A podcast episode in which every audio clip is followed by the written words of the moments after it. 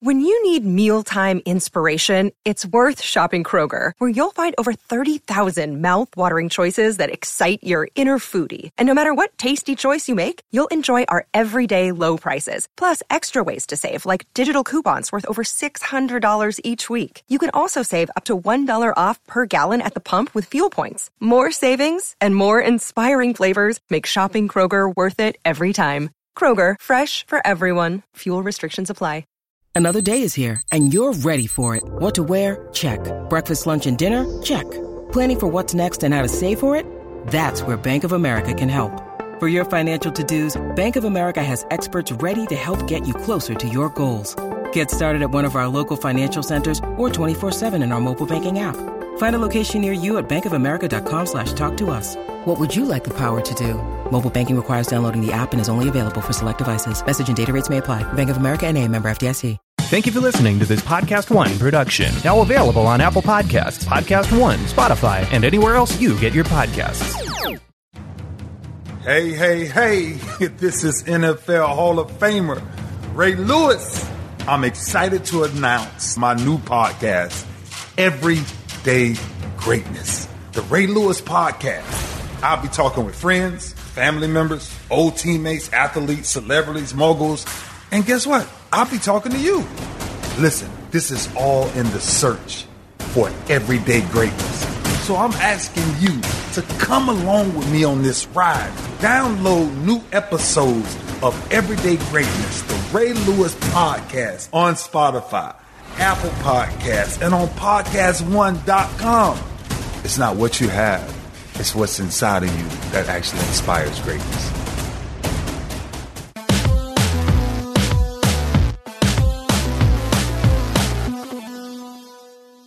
Welcome to Real GM Radio. I am Danny Leroux, your host, and so happy to have you with us for this episode. I'm extremely happy to have on Ben Golliver of the Washington Post, not only because I love him as a podcast guest, but because he has a unique perspective right now as someone inside the bubble. And so we spend the first extended segment of this podcast talking about life inside the bubble, both for him and for the players and the referees, including his piece on pickleball and I thought it was absolutely fascinating to to get a better sense of that. And then we talk about the games themselves and what he's seen in person, what he's seen on film, potential playoff matchups, and everything else. I think it's a great conversation. I haven't heard as much about life in the bubble for media members, so I really enjoyed getting that from him. And this episode is brought to you by Bet Online. Use the Podcast One promo code for a special sign up bonus and runs a little bit under an hour, and I think you'll really enjoy it. Here you go. Thanks so much for coming on. Oh, it's my pleasure, Danny. How's everything going? Good. I, I am more interested in how things are going for you because this is the first conversation, really full conversation I've had with somebody who is inside the bubble. So I wanted I wanted to start. We'll talk about the basketball plenty, but I wanted to kind of get a, get a sense of what that experience is like because there aren't many media members that are are doing it right now. Yeah, and there's not many dumb enough to want to stay here for the full 94 nights. So I'm in a pretty select category. You know, right before we started talking, I think you could hear the uh, the, uh, the the housekeeping lady came and, and, knocked on my door, and she asked if I was checking out today. And I'm not sure why she would have thought that, uh, but I had to let her know. And I'm not leaving until mid October, Danny. I, am locked in down here for, for, the long haul. And she looked at me with, I think, uh, some confusion, but also maybe some pity as well. Um, you know, all things considered, we're into a nice rhythm. I've been here for a month. Um, you know, I'm obviously living in a pretty simple hotel room. I got two beds, you know, hot water, a shower, and a nice long desk where I work at. Uh, you know, we don't have access to a ton of different areas, so we can walk around um, the immediate vicinity of our um, living quarters here. Uh, we can't walk over to the players' hotels. Obviously, um, we can get some outdoor walks in, a kind of around the the exterior of the campus. So you're just sort of walking along empty roads that normally would have a whole bunch of SUVs coming in with tourists. You know, those are those are empty right now. And then we take shuttle buses over to the gyms. The three gyms are kind of side by side adjacent. You can easily walk between facilities just like you would at Summer League. It's the exact same deal as Vegas. So um, you know, from that standpoint, it's a pretty simple life. I do a lot of my work in my room. Uh, you know, you're eating a lot of meals either alone or kind of at a cafeteria where everybody's socially distant. Um, you know, at the games, we're obviously wearing masks and, and we have great seats courtside. Um, but it's a it's a pretty simple life. I don't know if you want to compare it to like a monk or a monastery. It's kind of like the basketball monastery, I guess. Yeah, I mean, there are parts of that that sound that sound appealing to me. I mean, as somebody who fell in love with basketball, sitting in really good seats, there is something that I have missed about that. Not that I'm complaining about where I am most of the time, but getting and and for the quality of basketball that we've seen. I mean, up, up, until a little bit of the second week of summer league vibes that we've been getting the last couple days. I mean, I've been very impressed with not only the quality of play but also the intensity of play. So to be able to see that up close and personal is is pretty exciting, and to know that you're one of the few people who can. Well, what I really remember the first couple days that we got here was just the excitement factor of getting back to work was so strong. You know, we'd been kind of counting down. I'd been really stressed out. You know, is this bubble going to work or are we all going to get sick? Is it going to be a, a, situation where you're flying across country to Florida and then, you know, a week later you're coming back and it's all just a gigantic mess? I mean, those were the kinds of thoughts that I had coming in. And I was also really nervous that the quality of play wouldn't be great because these guys were off for like four months. And I think it was a, a, situation where the media and the fans missed the game so much. They know that passion was still burning really strong for them. But what we really learned was that it burned even stronger for the superstar level players. I mean, right out of the gate, you saw LeBron, Damian Lillard, Kawhi, Paul George, Anthony Davis, Giannis, Luka, Tatum. I mean, all those guys had really strong performances in that opening weekend of basketball. And it was sort of like they were just getting back to work just like the rest of us, and they were so glad to be doing it. I mean, you could see it just in their body language. I mean, Giannis was just stalking around the court that first game against Boston. Uh, you know, LeBron looked very, very eager, even in the scrimmages, to kind of get things going. And so it's been surprising to see how well the offenses are functioning. I do think the lack of travel helps these guys get into better rhythm more quickly than maybe we expected because um, they're not trying to, you know, wake themselves up after weird time changes or, or anything like that. But, um, you know, it's been really fun so far. And you mentioned the seats they are really, really good. I mean, we're basically sitting directly across from uh, one of the team's bench in the main, uh, you know, facility. So if you're watching on television, we're on the right side of the television. So, for example, when uh, Damian Lillard and Patrick Beverley were going back and forth on Saturday night, I mean, Beverley was directly in front of me. I could hear every word that he was saying. I could oh, because because the broadcast you couldn't hear every word he was saying for reasons I think you'll understand. Oh, for sure, and uh, yeah, there was there was some of that mixed in, but it was also just kind of a lot of playful mocking and you know him collapsing into Marcus Morris Senior's arms afterwards, you know, because they're laughing so hard, and then you know Lillard kind of looking over it was one of those situations where in an NBA environment, the players would usually pretend that they hadn't heard it. And in this environment, there was no way not to hear it, right? I mean, the, the sound travels so well in the gym, and Lillard's only standing, you know, 40 feet away from them probably. So um, you know, it was uh, it escalated quickly in the post game comments and on Instagram for a reason. You know, there was no way around it. There was no way to avoid it. You might as well just kind of take that sort of thing head on. And I'm hoping that that's the, the sign of things to come, actually, because as we get into the playoff intensity and all these teams are fighting for their lives, just like the Blazers were fighting for their life, you know, in, in over this weekend's games. I really hope that we see, you know, those kinds of exchanges because that's really what basketball is all about, right? I mean, its purest essence, competition distilled down, big egos, lots of talented guys, you know, all living in the same hotels practically. Uh, it's been a, it's been a fun time. Well, and along those lines, something that I'm really interested in is the dynamic that players can theoretically watch other games that they're not involved in. And I mean, they have a lot of other things, you know, making sure their bodies are right and practicing and all that. But without travel, I think that could end up being a really interesting dynamic in the playoffs. Maybe you see some of guys scouting opponents or you know just just kind of maybe just just to be there and i mean i think back to a conversation so this is eons ago chris paul got a steal late from Monta Ellis and in a, in a, Warriors game. And after the game, somebody asked like how Chris Paul did that. And he's like, "Well, I watch a lot of the Warriors and I know Monta's spin move, and so I put my hand there." And it's like, why was he watching this horrendous Warriors team on League Pass? Then you remember guys like Chris Paul in particular. I mean, but a lot of players in the league are real lifers, and I think that they might start really appreciating the opportunity to see all this stuff in person that they would have had to do on film. For sure, we've already seen it. I mean, uh, you know, the, the, Lakers opening night game drew a whole bunch of all stars, and you know, one guy who's speaking of the Thunder because you're mentioning Chris Paul, Sam Presti has been scouting games like morning, noon, and night because you know, they don't really know who they were going to play in the playoffs. You know, it's been such a jumble there in the Western Conference where they could have a bunch of different possible matchups. So he's been at these games. I mean, he's been at more games than I think some media members have been at it's like between him and Monty McCutchen, the head of the refs, and maybe Kiki Vandeweghe, I think those are the guys who are logging the most hours in the gym watching these games. Um, and so that's just been kind of fun to see, like, you know, who who are the real diehards of the diehard. But, um, you know, again, like on some of these days, you can watch 10 hours of basketball. It's almost too much. I mean, Danny, I've actually put in, in place a rationing rule where I don't let myself go to more than two games in a single day because otherwise I'm just going to burn out. So I've been trying to pick and choose my two favorites. Uh, it feels like a daily doubleheader here, you know, basically seven days a week. And, uh, you know, in some ways, despite all the craziness with the coronavirus and the rules that we have to go through and all the daily testing and the monitoring and the lack of freedom and all that stuff, um, it is kind of like a basketball nirvana. Yeah, and it's funny because you and I have spent a lot of time together at Summer League, and I think that this is, in a way, the purest distilled essence of parts of Summer League while taking out other enormous parts. Like a lot of Summer League is like networking and talking to people because everybody's in the same place.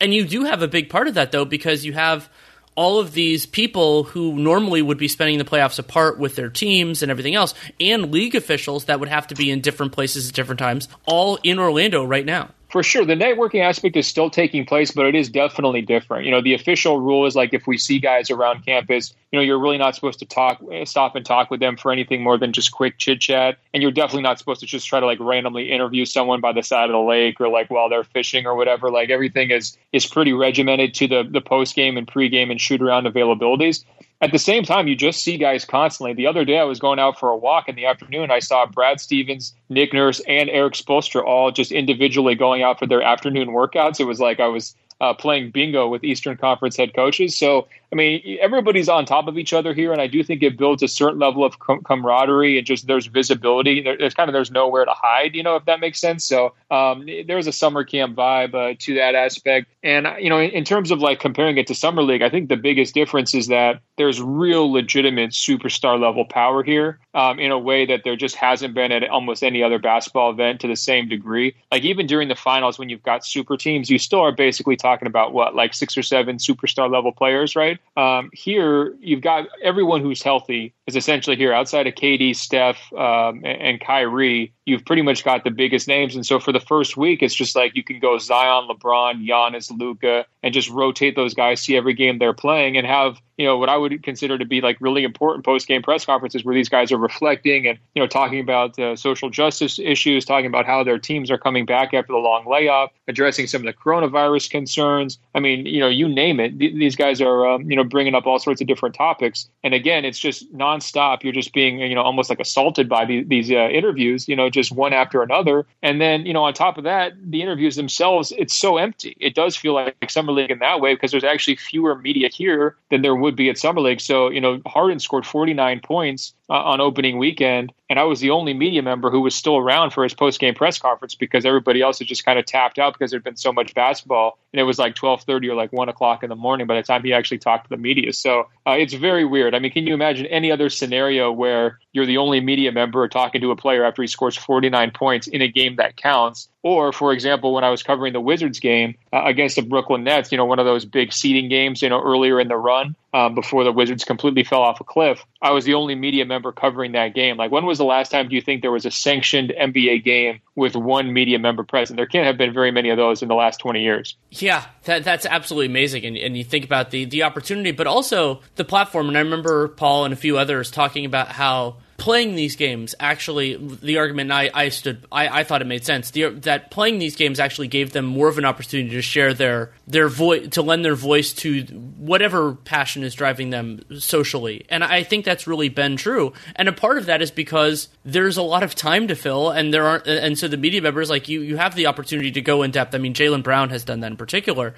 And so I think that it has given them those who choose to use it and there's no obligation or requirement to to given them the opportunity to not only bring light to things, but also go into some real substance. And you know, like we talk about how social media allows players to show more of their real personality. I think that this setting is giving them the opportunity to show kind of the depth of their passion outside the court.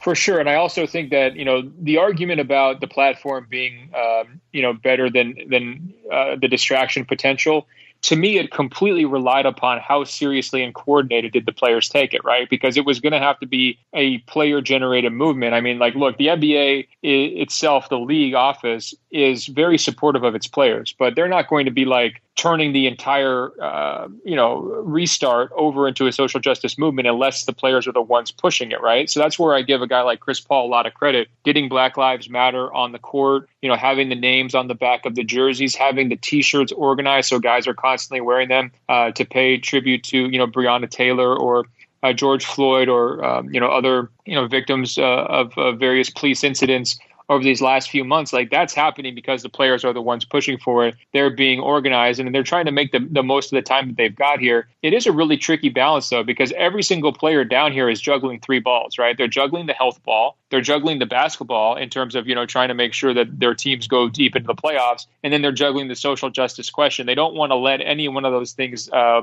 go because, you know, then it either puts, it compromises their health, it ends their season, um, or it maybe makes them feel like, uh, you know, this whole thing distracted from what they were hoping it would be. So I think they've done an amazing job with it. Um, it's just been very constant, consistent, and it, with the comments, it's been very organized. You know, you're just hearing a lot of advocacy on behalf, particularly of Breonna Taylor, from star level players, from LeBron to Tobias Harris, and, and right on down the list, Paul George. Um, and I think that those things do make a difference. And you know, bottom line, they got President Trump's attention too, right? Uh, you know, LeBron and, and Trump kind of exchanged words last week um, about you know was Trump going to be watching because of the kneeling protests and all of that. And um, you know, I, I think uh, they're they've made their point. You know, there, there's no question. There's nobody who can kind of question like what are the players up to. I mean, they've been doing it every single day we'll talk about actual games in a second, but one other thing I wanted to bring up was uh, you wrote a really interesting piece for the Washington Post about pickleball, something that I know very little about, but you think about the things that people do, and in this case, mostly it's referees, to pass the time. And I, I thought it was an interesting window into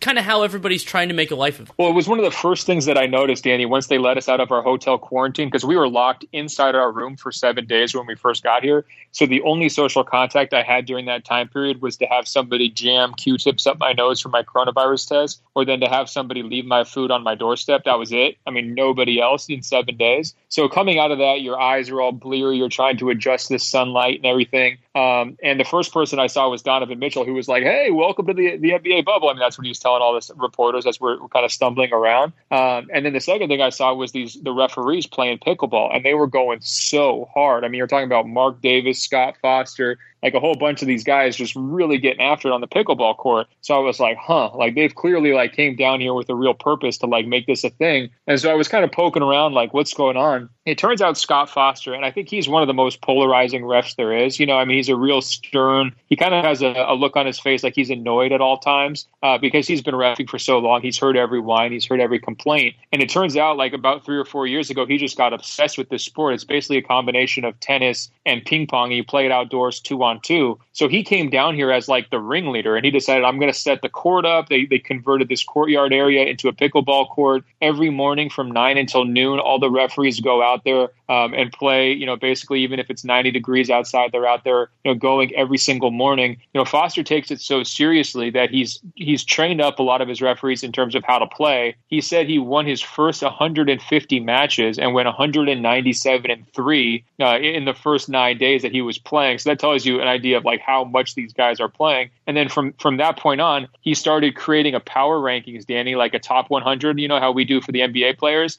he started Amazing. doing a power rankings of all of his fellow referees and i asked him well like who's number one? He's like me. There's no contest. Is that cocky enough for you? Like i mean he's got a rankings list with himself as the number one spot that he emails out every monday to his fellow referees. I mean talk about a flex. I think that's a pretty big flex. Yeah and it's also it's also interesting because referees we don't generally get a lot of color on them. You know we don't it's it, that's not a part of because they're not usually they're part of the story in a very specific way and that is not that is not necessarily it. But I mean, you really see, especially because to an extent, you know, there there's as you said, the, like you guys aren't interacting too much with the players outside of the specific media area, and so like yeah, I mean, it, it's interesting to kind of see how how everybody's trying to make this work. Oh, for sure, and I mean, the funny part with the referees too is that they might have more downtime than anyone because the NBA rules kind of limit how often they can do games. So Scott Foster is planning to be here for more than 90 nights, and he said that he'll probably work about 20 games out of the 90 nights. Um, and usually a referee schedule, it's like you work a game, then you fly out to the next game, then you work a game, then you fly the next game. So you're just always on the move, right? Here they never have to pack, they never have to travel, they're never flying anywhere. In a typical season, they might work 90 games and take 100 flights or more over the course of a season. Now they're going to work 20 games here during this uh, restart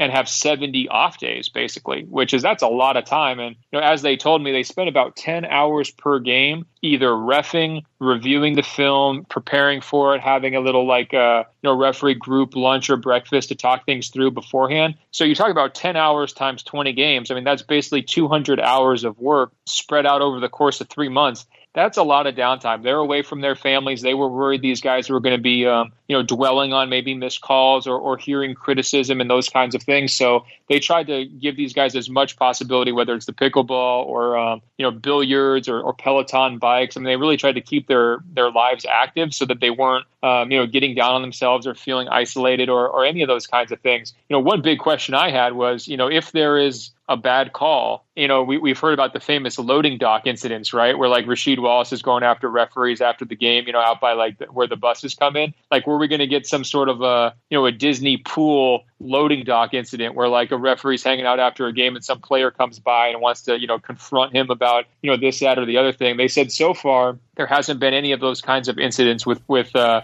kind of on campus uh, altercations, but the referees have been instructed if anything like that happens, basically you have to take the higher road. You have to get out of there. You can't be seen in a situation where you're arguing with players or coaches, uh, and basically you've got to just you know remove yourself, hit the eject button as quickly as possible. So again, it's a different, it's an adjustment. Like, can you ever imagine a referee like thinking that that would happen? You know, after a you know a tough game, say like in San Francisco, they go out to dinner, they're not really worried that someone's going to come up to their table and start screaming at them. Here, there's nowhere else to go, and so it's a, a legitimate thing that they had to plan for. Yeah, it's absolutely fascinating.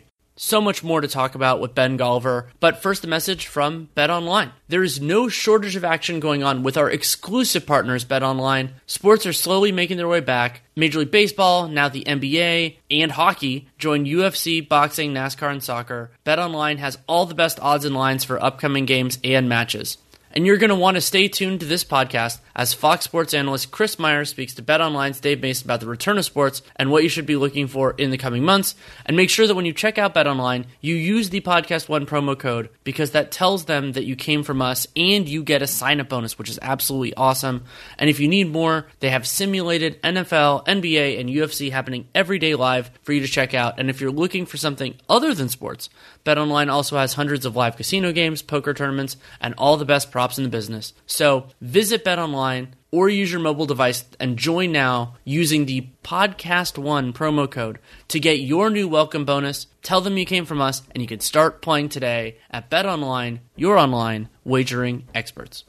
Let's move to the the action on the court, and I, I'll start with kind of a big picture thing, which is interesting. I mean, you've done this mix of going to going to basically two games in person a day.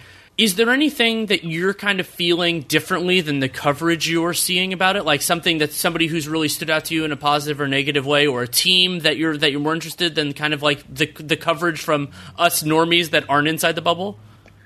Um, well, I'll say this. I mean, first of all, like the world outside the bubble barely exists to me right now, Danny. It's amazing. That's how, a great It's point. amazing. You know, it's amazing how quickly it gets warped. Like, you know, I mean, I listen to a lot of podcasts, like news podcasts, politics podcasts. Like, I, all that stuff has almost like fallen by the wayside for me. Um, you know, other than like the very biggest headlines or what's like trending on Twitter, I'm like not, you know, basically, you know, plugged into that kind of stuff at all. What I would say though is um, the main standout to me has just been the feel out process for the very best teams. You know, we talked about in general the games being high quality and some of the individual star players hitting the ground running, but I think you've seen concerns from basically all of the top three contenders, the Lakers, Clippers, and Bucks, uh, in ways that um, I'm not sure if they're necessarily worries yet, but they do seem a little bit like vulnerabilities you know, with the Bucks, I think it's been the late game offense and execution. I think with the Lakers, it's obviously been the outside shooting, and with the Clippers, it's just the it's the continuity. You know, the the, the players being in and out and not really having all of their lineups together and, and really being able to show what they can do. So you add all those kinds of things up again, like.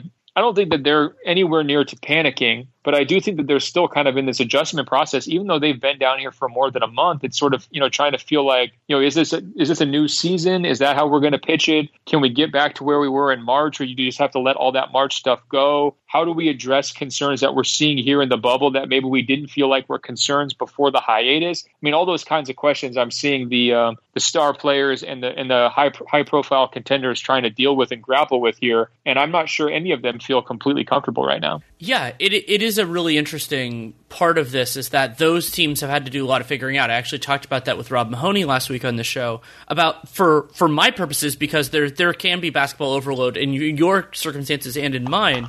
And something that I've dealt with and been happy about is that I've had a lot more interest and a lot more time to delve into those kind of like mid tier teams. And the idea always is that it, for me, is that I will have time. Like, you know, so this is kind of more like how I am around the All Star break. Is like, I know I'm going to have time to watch the best teams. Like, their, their, their time is coming. But for the Phoenixes of the world, the Indiana Pacers of the world, the 76ers, because of things that are happening, like, there we know that that the window for them is shorter, and they've been really a lot of those teams, not all of them, Washington, have been really interesting. And so I, have really taken the time to focus on that. It's helped that Nate and I are doing all these league pass broadcasts, and so those games naturally involve less higher profile teams because they're on national TV. But it has been fun to, you know, really appreciate the growth of Devin Booker and DeAndre Ayton and TJ Warren going supernova and the Spurs being a completely different team. And so I, I might be under kind of underappreciating the challenges that the cream of the crop are facing, partially because in a quote unquote normal year, you just think, oh, they have a lot of time to right the ship, you know, especially the Bucks aren't going to face competition in the first round and, and we don't know where the rest of the East is. But it's true. I mean, especially the Clippers, depending on where they end up, they're going to be facing a real challenge in less than a week. For sure. And I, I, think the very best teams, like the one seeds, anyways, they're trying to pace themselves as much as possible, right? Like there's this idea that October is so far out there in the distance that you don't want to run yourself ragged. I think everybody who's here feels that. Um, you know, you know, just trying to give yourself a breather here and there. So I mean, that could absolutely be part of it. I mean, bottom line for Milwaukee, the adjustment is just start to play Giannis a little bit more, right? I mean, he's he's not even playing that many minutes. That's probably going to solve a lot of your problems. Um, and you know, we know LeBron will crank it up to a different notch once it's the playoffs and, and things start to matter. I'm with you though. The, the story of the first week and a half has been that Western Conference bubble chase, and you know, I think in a normal playoff year, I would have just tuned out and not really cared too much. Um, the play-in added a little spice, but also just the storylines around those teams being young and hungry, wanting to come out here and prove points, um, has made it very, very interesting. You've seen uh, developments, I think, that are important for Phoenix. It's like the scoring balance. You know, they're in situations where you know Booker's having amazing performances, but other nights they're getting seven guys in double figures. That's just a different Suns team. You know, that's a, a, group that's playing for each other for the first time in like five or six years, and that's a very positive development. It, it speaks well of their future, and I think it's a lot of credit to Monty Williams um, for bringing that together. You know, at the same time, if you want to go on the disappointment side of things, you have to circle the New Orleans Pelicans, who just came out super flat with their season on the line on Sunday. Uh, you mentioned the Spurs being a different team. Spurs took it right to them, basically ran them off the court early in that game. And uh, you know, so you're seeing a situation where you know which which young teams still have personality issues or chemistry issues or core issues to sort through. Um, I think I would circle New Orleans and say you know they they leave the bubble with more questions than they even entered the bubble with. So um, there's been a lot of, of narrative juice to that race. And, and on top of everything, I mean, Lillard going for 51 points and trying to put the team on his back and keep them in the playoff mix. I mean, that was just endlessly entertaining the other night, too. So, yeah, there's just, you know, chapters and layers to all of this. It's something that helps the eight seed chase from a motivation, pers- motivation narrative perspective, all of that is it's a very simple construct. Everybody's going for one spot and we know the structure of the play-in games. Whereas, like, I've been interested in the two through seven in the West. Like, that I think has more real meat on it in terms of, you know, potentially like second round series, like, you know, like in, in terms of like the championship and everything like that. But part of the challenge there, and I mean, we're doing, we're recording this on Tuesday, Tuesday morning, is that it's flexible on both sides. So what that means is like we don't know the significance of Utah losing these games and pulling their pulling their starters because we don't know what seed they're going to end up with and we don't know who they're getting on the other side. So it's not like everybody's going for the 8th. They're all trying to win. We know the motivations there. And so I think that's part of what's made the eight seed bubble so fascinating. Oh, for sure. And we just got great like star level personalities too. I mean, it goes back to this idea of like, should the NBA have considered just taking the top 16 teams into the playoffs rather than doing eight from the West and eight from the East? Because you know they're going to be sending home Lillard or Morant or uh, you know Booker. They're already going to be sending home Zion Williamson, and you're going to have a couple of teams in the Eastern Conference, whether it's you know Orlando, Brooklyn, that don't have nearly that same star power, aren't going to be as compelling and aren't going to draw as many television viewers as those other teams would if they were in their spots. You know, so um, I think that was something that maybe flew under the radar a little bit. Like this was the perfect time to test drive the top 16, regardless of conference, because there was no travel concerns to worry about. And that had always been the excuse in, in previous years. But you're always going to have resistance from those Eastern Conference owners who don't want that. But, you know, given kind of the financial peril that the league was facing, I thought that might have been, uh, you know, worth a little bit more discussion than we gave it, uh, you know, maybe like a month or two ago during the planning stages. But uh, the middle of the West has been pretty interesting too. And I, I, I would just say it's one, one word why and that's Luka I mean, if you saw his performance against the Milwaukee Bucks, I mean, holy cow, that was one of the best games I've seen any player play this season. I mean, even going back a couple seasons, just in terms of all around mastery, um, you know, scoring, passing, just control. Um, I mean, it almost seemed like he was in a zone, but like a deeper version of the zone, like a second dimension zone. Um, and it was, I mean, it was just wild to watch how they they came back against Milwaukee. Um, some of those late game issues I mentioned earlier for the Bucks really, you know, popped up uh, in that spot, but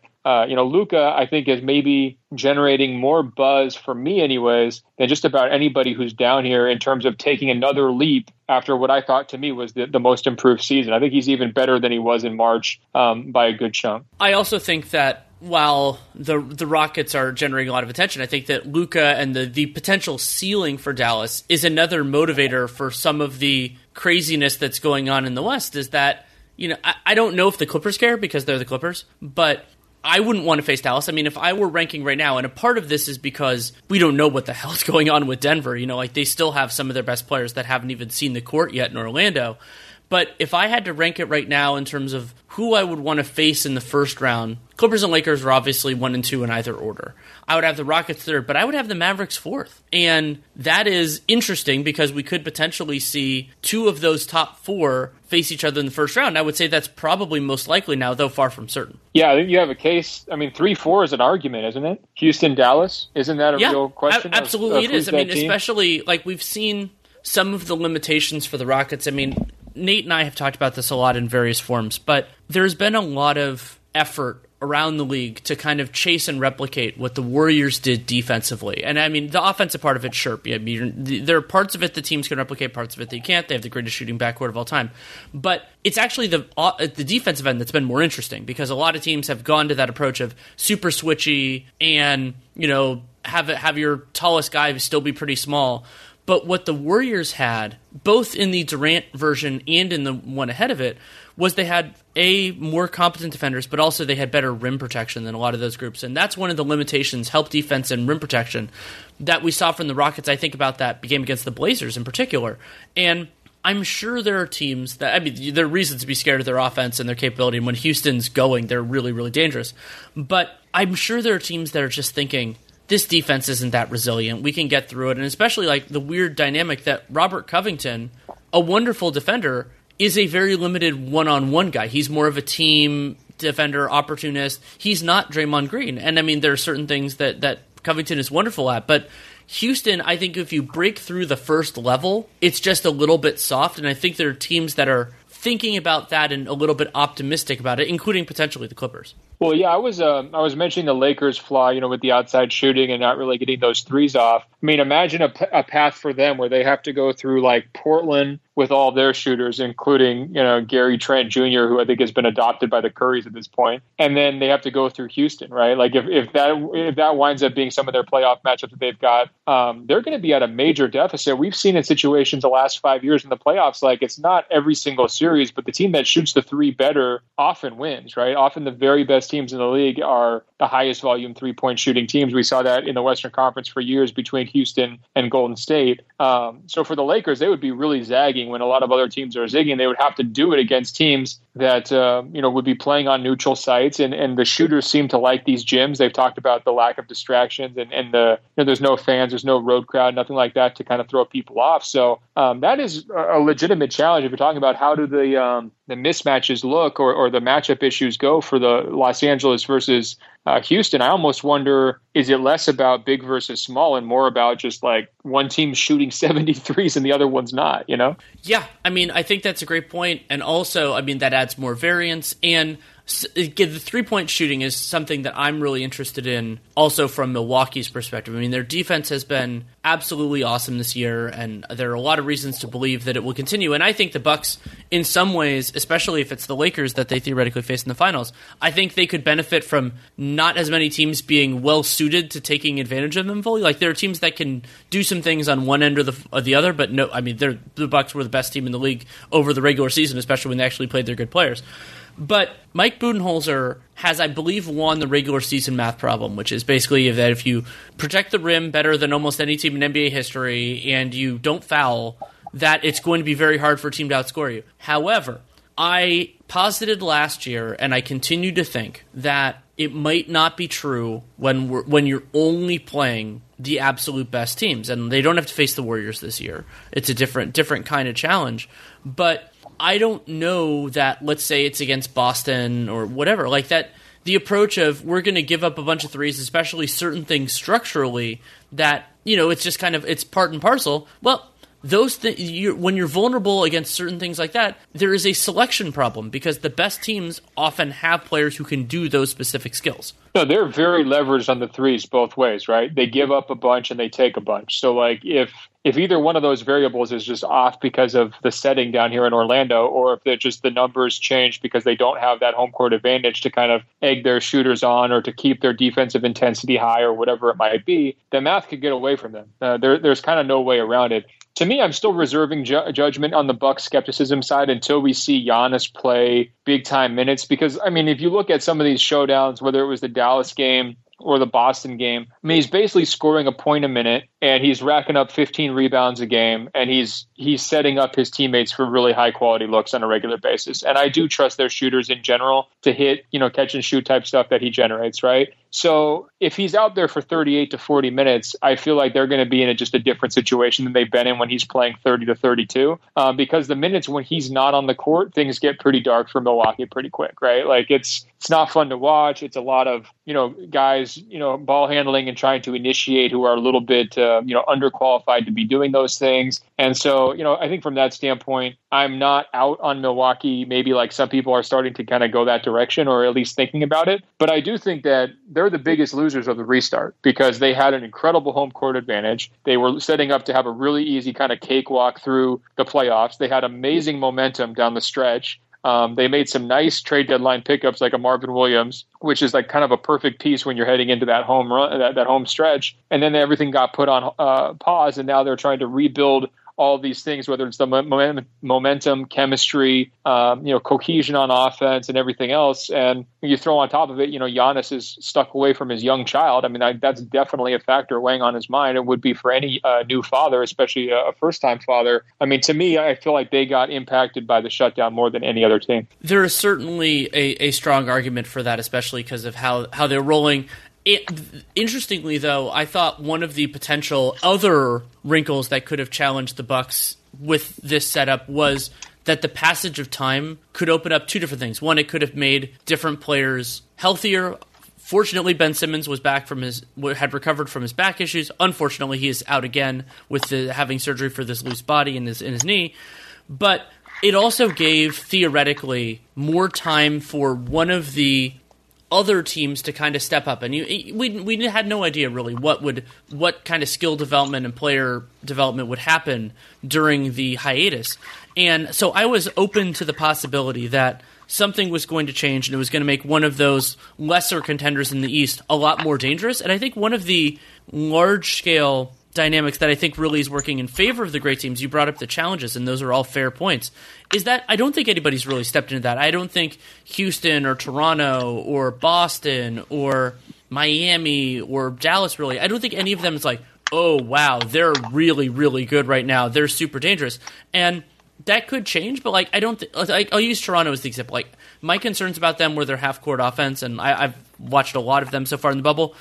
That concern is not abated at all. It's still exactly there, and so some guys look better, some guys look worse, but I don't think anybody has really risen to that level yet, which makes life easier on them, even though none of those teams will have the benefit of home court. Yeah, I think Toronto is probably the best of the second tier, and I was like kind of flirting back and forth. You know, have they pushed themselves into that top tier? Is this really like a four team race? Because I think all year long I was looking at this as a three team race. I would still consider them the second tier. Um, you know, I definitely hear your concerns. They've had some moments where they've looked incredible down here, right? And I do think they've been the best defensive team in the bubble.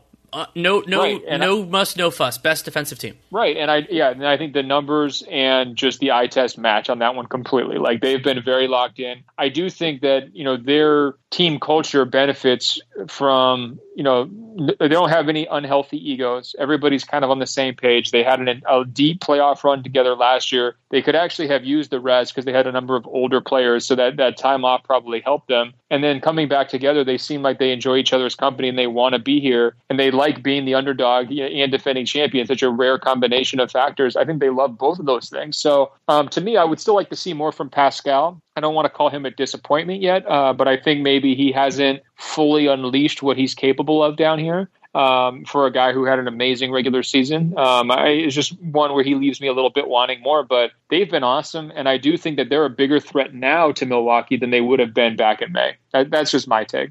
I think it's fair to argue that they're a bigger threat than they would have been back in May just because they've had a little bit more time. Um, I just don't think they're as, as big of one as I had thought they might be. But I, so I think we don't disagree. It's just how you how you frame the question it, it is pretty interesting there. And yeah, in Boston, I mean, I I thought they could be a big beneficiary of this too because Kemba Walker, you know, getting more time with that knee, and he's still not all the way there. I, I mean, I think he's looking. I think Gordon Hayward's looking better physically too, which is important. And I, you know, going in, you know, uh, I've on this pod in particular, I've, I've talked a lot about like the the series that you're most interested in seeing with people. I might ask you about that later and like almost everybody's talked about Toronto Boston and both of the like I think in some ways I'm even more excited for that potential series now than I was in let's say March when it looked like it was inevitable then too. Well, I'm way more excited for it, but it's only for logistical reasons because that's a kind of series like being in LA that I would never cover, right? Because oh, that's a good point. Like is it worth it in the second round to fly all the way up to Toronto and then like now I'm spending all this time on the East Coast and when you probably have like you know the Lakers and the Clippers still in it. So for me that that series would have always been back burner. And now I think you've got a case as that one maybe being the most entertaining of the second round series, kind of depending on how the matchups shake out. We're still waiting, but um, I think they're going to get a lot of center stage attention, and I, I do think it's going to be a pretty fiercely combated one. Um, you know, Boston's had its moments down here as well. I mean, you know, they look pretty rough when Tatum looks rough, and it feels like the the sky is falling, and we're getting all these panicky headlines from the Boston media. And then when he starts to have his offense going, things you know get get back to normal, and all of a sudden, you know, the excitement factor from the Boston media is, is back up. So they've been riding the roller coaster a little bit. I do think the biggest development from what you were describing in terms of like, okay, you know, what's the the benefit for the favorites uh, after the time off? Has just been that Philly basically has already combusted, right? Like, weren't they the, the kind of the the boomer bust team that we had looked at entering here for the Eastern Conference? It was kind of like Houston and Philly were the two teams that, like, hey, maybe after all this time off, their talent will win out. The injury concerns and the chemistry concerns will kind of fall by the wayside, and they're just like a team that you don't want to see in like basically an AAU tournament format. I think that's become true for Houston. They pretty much lived up to those expectations. But for Philly, it's like Simmons is already out, half their team's injured, and Embiid got injured the other night. Apparently, it's not too serious yet. Um, and they just haven't looked good. All their fit issues on the court are still there. Uh, you know, they're they're yelling at each other in the very first game, Shake Milton and Embiid. I just find them to be not very fun to watch, not a very compelling threat, and just maybe one of the bigger disappointments here. And if they went on in the first round, it, it really wouldn't surprise me. And that gets into what I think is one of the more challenging overall dynamics of the bubble is that we've had this long time between when competitive games happen. And thinking about this from a general manager perspective, whether we're talking about New Orleans, you know, and the disappointment that they had, the excitement coming out of Phoenix, or the disappointment that looks like it's almost inevitable and already present in Philadelphia, is can they separate the immediate from from the future from the past? And it, it's a lot to take in. I mean remember the for a lot of these teams it's an eight game sample and it might not even be a representative one. Maybe you played a couple teams that were sitting guys or anything else. Like this isn't like an 82 game season and all of that compressed into eight. And so I think in some circumstances that could work out well. I mean, teams are getting new pieces of information. Derrick White's looks so much more confident in his shot. The Suns having Mikal Bridges in the rotation, I think that's really helped their defense. Ayton looks improved on that end. But there's also going to be pressure, whether it's from ownership or from their own evaluation, for a lot of these decision makers to probably rely a lot on the small sample and i'm and, and it could even affect players too i mean like I, have t- talked a lot about how players like Jrue Holiday and victor oladipo even though they're not pending free agents this summer they have a big voice because they can express a conceptual openness, or theoretically, in in Oladipo's case, sign an extension. I guess Holiday could too. And I'm wondering how all of that's going to play out. Like, does Phoenix see this and go, "We're good. You know, we'll be a playoff team next year. Doesn't matter at all like that." And does you know does Philly say, "Well, crap. Like, look at this. Like, we're we're we're in disarray. It's time to make some moves." And I just don't know. Well, I think in the case of Phoenix, this is like the most positive momentum they've had in so long. And if you're trying to you know keep Devin Booker happy and keep him invested for the long haul, having this bubble go so well is so much better than ending another season in you know late March or early April and shutting him down and playing for the lottery balls and all that. I mean, this is a monster win for them. So I definitely think they're going to be headed into next year with lots of momentum. I think the, the, the interesting question for Philly is like, where's Ben Simmons' mind at? You know, to me, it was kind of a desperate move by uh, Brett Brown to take the ball out of his hands, essentially, to kind of shift his position, change the lineup, you know, basically promote Shake Milton. It's the kind of move that you do if you feel like you're coaching for your job. And so you have, I mean, that's a slap in the face to superstar level guys. That just is. That's how they're going to take it. They're going to say the right things. Usually it seems like he did, but there's no way that was what he wanted out of bubble basketball, right? Now you have it turn around where he gets injured again. It feels like another setback. Does it start to creep into his mind this idea of like, oh man, you know, whether Philly's cursed or it's just never going to work here, or like, you know, do I want a fresh start or whatever else? Like, I think if I was advising Ben Simmons, I would be saying like, "Hey man, like how much do you really like it in Philly? Like how much do you re- really believe in this long-term vision?" And if he's not all the way in, I would think long and hard about having conversations with management and being like, "Look, you know, this just isn't really working for either party here. We keep coming up short. Ben deserves to have his own team. He would be in a better situation with uh, you know an up and down uh, roster. Everything's built around him. I mean, Simmons plus four shooters uh, has a real sky high offensive ceiling potential and it would be way better for his own individual marketing, you know, and and fame and all those kinds of things. Um, I don't know. That's where my head would be at if I was him. Uh, and we'll see how well they can keep the pieces together and keep everybody aligned. You know, maybe it winds up being a coaching change this summer for Philly, where they're able to kind of keep the players, but you know, uh, shift directions with uh, with Brown. But I don't know. I think I would be running out of patience if I was Ben Simmons, which is the whole thing. I just I didn't like how that played out for him specifically. I don't think you treat your most talented best players in that manner, asking them to kind of sacrifice on such fundamental issues. And you know, you throw the frustration with injuries on top of it. I don't know, man. I, I might be uh, I might be looking for greener pastures if I was him. They also have to deal with the big challenge of finances, and there is an easy argument that no team was affected more by the change, what seems like inevitable change from the preliminary projection to where the cap is probably going to end up than Philly, not because they were going to have cap space, but because now their potential luxury bill gets a lot higher. And the practical challenge for Elton Brand is that if ownership says this team is too expensive for what they are, yeah, the easy thing to do is always like trade somebody who's less important. But that's really hard to do, especially if around the league, like I don't think anybody sees Al Horford's contract right now as positive value. He didn't have a great year. There's no he's getting older. There's no guarantees that he's just going to go back to Boston Al Horford. I mean, that's generally your assumption is take a player for what he's what he is right now. So then it becomes okay. We have to shed money, but probably Horford is going to be difficult because it's not like they're the the Sixers are an asset rich team. So then if they if that becomes a directive from ownership, it gets very sticky. Maybe Josh Richardson and then if Simmons can kind of put his thumb on the scale and say, I'd rather not be here, then maybe you could start to see see that dynamic. Now, I think they're going to wait another year to try to do anything with Simmons. I think co- if they want to do a, if they want to do something, a coaching change is the more natural step. And remember, Elton Brand didn't hire Brett Brown. In some ways, you could. I mean, they have a relationship, but it's. I think it could be different. That that's always something I look for is when a general manager didn't hire that coach. That probably means that it's an easier shakeup to do.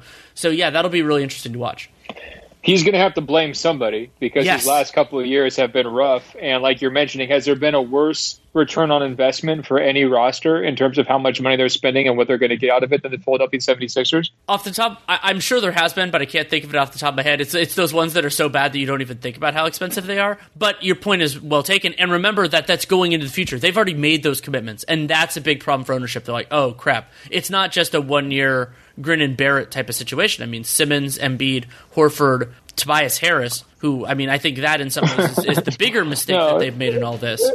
It's gridlock. I mean, and they're yeah. they're locked into a group that doesn't work for the next four seasons. Something right. big has to give, and yeah, it's a matter of time. I can understand this idea of like, you know, just punt all major roster questions until after COVID. I can understand that. I could even see teams that are in, in less strong financial situations just like hanging on to coaches until COVID passes, right? Until you can get, you know, your real revenue numbers back up so you feel like you have the kind of flexibility and you're not handcuffed by the the finance side of it to actually make changes to your your organization. But it's not working. We're seeing it not work over and over again. Um, we can only sit, yell it so much before eventually they have to do something. I don't want to dwell on it, but I think the single most compelling team for this idea of you have to blame somebody is Sacramento because now it's all on Vlade. I mean, he it seems like he has infinite latitude, but it's like, well, he fired fired the coach, and I, I don't think Dave Joerger is entirely the reason they were more successful last year than this one. Got the exact guy he wanted, paid Buddy Hield. Like this is a team full of guys that he has acquired, and you know they they. I guess you could argue that they got sort of close to the playoffs, but remember all these teams, these teams this year are battling. Memphis is 33 and 38 as we record this in a quote unquote normal year, you have to expect that the playoffs are going to be around like 500 or maybe even significantly more than that because of where the league is kind of, this conference is kind of structured. So if Vivek or whoever is unsatisfied with where the Kings are, I don't even know who Vlade yells at at this point. Yeah, I mean, look, I, don't even know where to begin with the Sacramento Kings. I mean, I feel like they probably got less buzz than anybody besides Washington here. Um, if I'm looking back on it, it, it felt like they were in and out so quickly. Um, you know, I, they've got some fundamental roster questions. You know, Buddy Hield, was he the guy? Should they have paid him what they did? I was against that move at the time. I'm not sure he really answered that question in the affirmative. Uh, you know, I, obviously you got progress from Fox this season, which is which is great to see you know, the Bagley thing just looks worse and worse and worse every time Doncic has a big game. It feels like that decision just, you know, magnifies. Um, and I don't understand why uh, there hasn't been some movement in their front office over these last couple of years when you're looking at some of the misses in the draft, you know, just consistently year after year. At some point, if you're ownership, wouldn't you want to have, uh, you know, some level of accountability there and, and change direction or just start questioning what's happening with those picks? I, I think I would if I was in that spot, but who knows? So I will end this with the question I've ended a lot of podcasts with recently, which is we'll go separately Western Conference and Eastern Conference of realistic possibilities. Let's start with the East. What first round, second round, and conference finals would you most want to see? Just just want to see, not any other sort of reason. Uh, let's see here. Well, the first round, I would probably say, uh, you know, strictly for bad blood purposes, I would go Celtics Sixers. Um, sure. I think that would be the first round series, pretty obvious there. Second round, uh, I think we already talked about it, but I think Raptors and Celtics is the is the pick there. Now, Miami, Milwaukee could have some juice too, so it deserves some conversation there. Uh, but I think I would stick with Raptors Celtics, and then just in part because we haven't really gotten that showdown. You know, it, feels like it's kind of been looming and and and waiting. So that that would be nice to kind of settle on the court. Mm-hmm. And then ultimately, you know, I'm going to pick chalk. You know, I want to see Milwaukee Toronto in the conference finals. I think. Um, you know, Giannis needs to ch- chase the redemption. If the Raptors knock him out again, wouldn't it have some sort of like bad boys Pistons vibes to it, right? If it they're would. able to get him two years in a row. So I think that those are my picks in the East. How about you? I'll go now with the limitations of the Sixers. Like I, I'm kind of even leaning towards maybe Heat Pacers. I don't know. It's it's a hard choice in the first round. Second round, Raptors Celtics, no hesitation. And I, I think Raptors Bucks would be the better series, but because of Milwaukee's philosophical stuff, I think I'm going to go Bucks Celtics just because the idea of a pull up jump shooting team, the the idea that they're not going after the rim is hard. I'm interested to see that kind of team against Milwaukee because we haven't, you know, like Boston. They're, I think they're a little bit different this year with Kemba and everything else. So I'd be very interested in that series. But yeah, I'd be, I'd love Raptors Bucks too. Like there's, it's a hard choice. But let's move to the West. Well, I think it's more interesting in the West, to be honest. I think first round, I'm going Clippers Mavericks. I want to see it in part because, you know, one of the things I was writing big time last summer was just like this idea that the Clippers super team was kind of like built almost as a way to like foil the Rockets, you know, because they have such interchangeable wing pieces, great perimeter defenders. They can go super small and like, you know, they're really versatile. Um, I feel like, you know, trying to take down Luka and, and Dallas's ridiculous offense is like the perfect tune up um, for that other possible matchup that uh, we were all kind of like circling or maybe expecting between, you know, Houston and the Clippers. So I think that would be uh, my, my number one first round matchup also because we've talked about what does playoff Luka like, look like? Does he like step up and uh, you know really leave an imprint here in his first time in the playoffs and doing it against the Clippers with that level of uh, you know defensive cast and veteran pieces? I mean that's a real stiff test. So I just want to see him kind of thrown to the fire. Um, in terms of the second round, I think it's Lakers Rockets. You know, I mean if you're talking about how does the the apple cart get turned upside down here, I feel like that's the series that could do it you know Houston with so many three pointers, knowing exactly how to get their shots. Um, you know, I, I, don't think the Lakers are particularly deep right now in terms of talent, so it's not a situation like with uh, Golden State. Seemingly could always outlast the Rockets. I'm not sure that would be the case. Um, you know, in a in a Lakers Rockets series. You know, at the same time, I don't love any of Houston's options against LeBron or Anthony Davis for that matter. So I do think it would just turn into kind of like this superstar showcase where like every guy is just going nuts and and they're doing it in very different fashion. You know, in terms of stylistically between those two teams. And then in the conference finals, again, I'm going to pick chalk. I mean, Lakers, Clippers. I don't know if we're actually going to get that. I'm probably, you know, significantly less confident in that matchup than I was before the bubble, just because of all the weirdness. I was feeling like you could pretty much pencil that in, um, you know, before the shutdown. But look, I mean, I live in LA. I watch these two teams circle each other. You know, lots of trash talk back and forth. You know, during and after these games. Uh, you know, you know, sometimes it's passive aggressive, sometimes it's direct. I mean, that's kind of the series I've been waiting for the whole way. So those are my picks. We're in pretty close agreement. My my the biggest one for me is I, I, I tweeted this and got some anger from Nuggets fans. But the first round series I most want to see is Nuggets Mavs. It would be crazy. Like theoretically, if that were a two seven, I would there'd be a very real chance I'd pick the seven. And I don't know that I've ever done that before, in the case where it wouldn't really be injury related, though it would be. I mean, Denver, we don't know exactly what's going on with their guys. I just also, I mean, Jokic and Doncic are two un, like very unusual, talented players, and so I'd like to see kind of how the and, and, you know Jokic had some real success against the Spurs last year, but then I thought that he stumped like that the Nuggets more so than him stumbled against the Blazers, and like I was disappointed in how the playoffs went for them.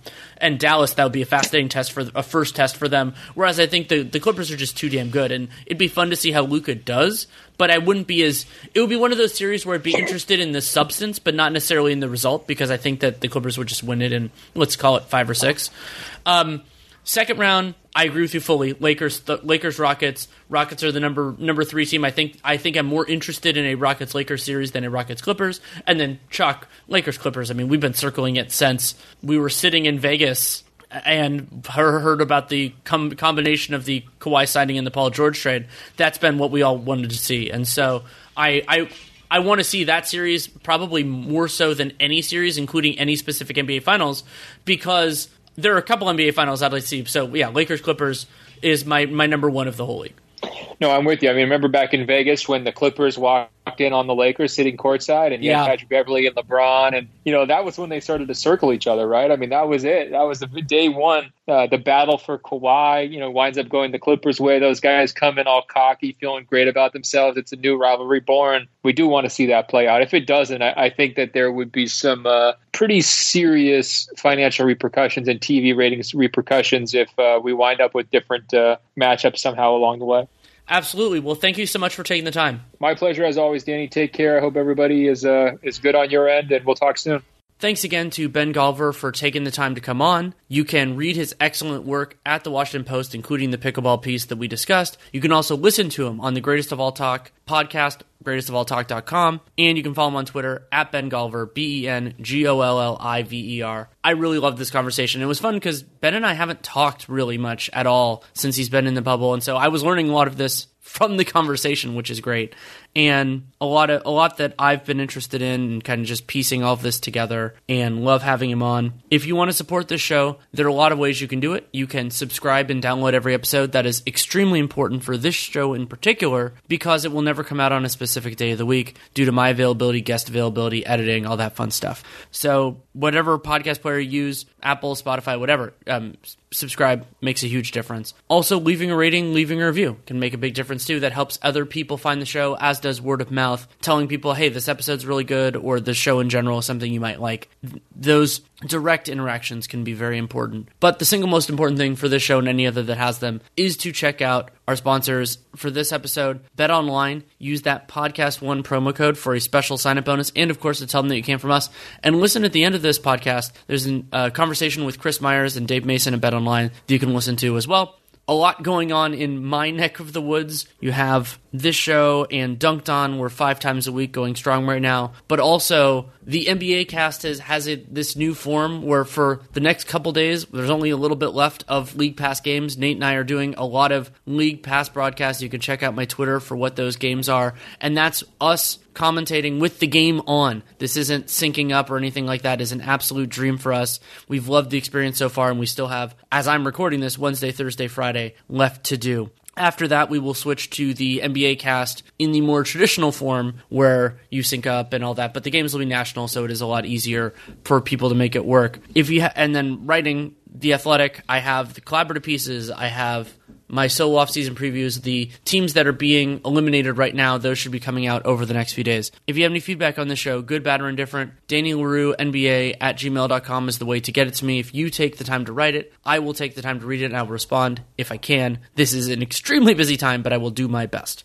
So thank you so much for listening. Take care and make sure to listen to Chris Myers and Dave Mason right now. Hey, this is Chris Myers, and I have a new podcast coming soon to Podcast One. CMI, the Chris Myers interview. I hope you listen for it. Be glad for you to join us. But today, excited to be chatting with Dave Mason of Bet Online. You know, sports are back, finally back, and uh, filtering through, and we're excited uh, that they are back. And Dave, it's exciting uh, to talk to you. So uh, tell us uh, what kind of action there is with uh, a lot of stuff going on at one time.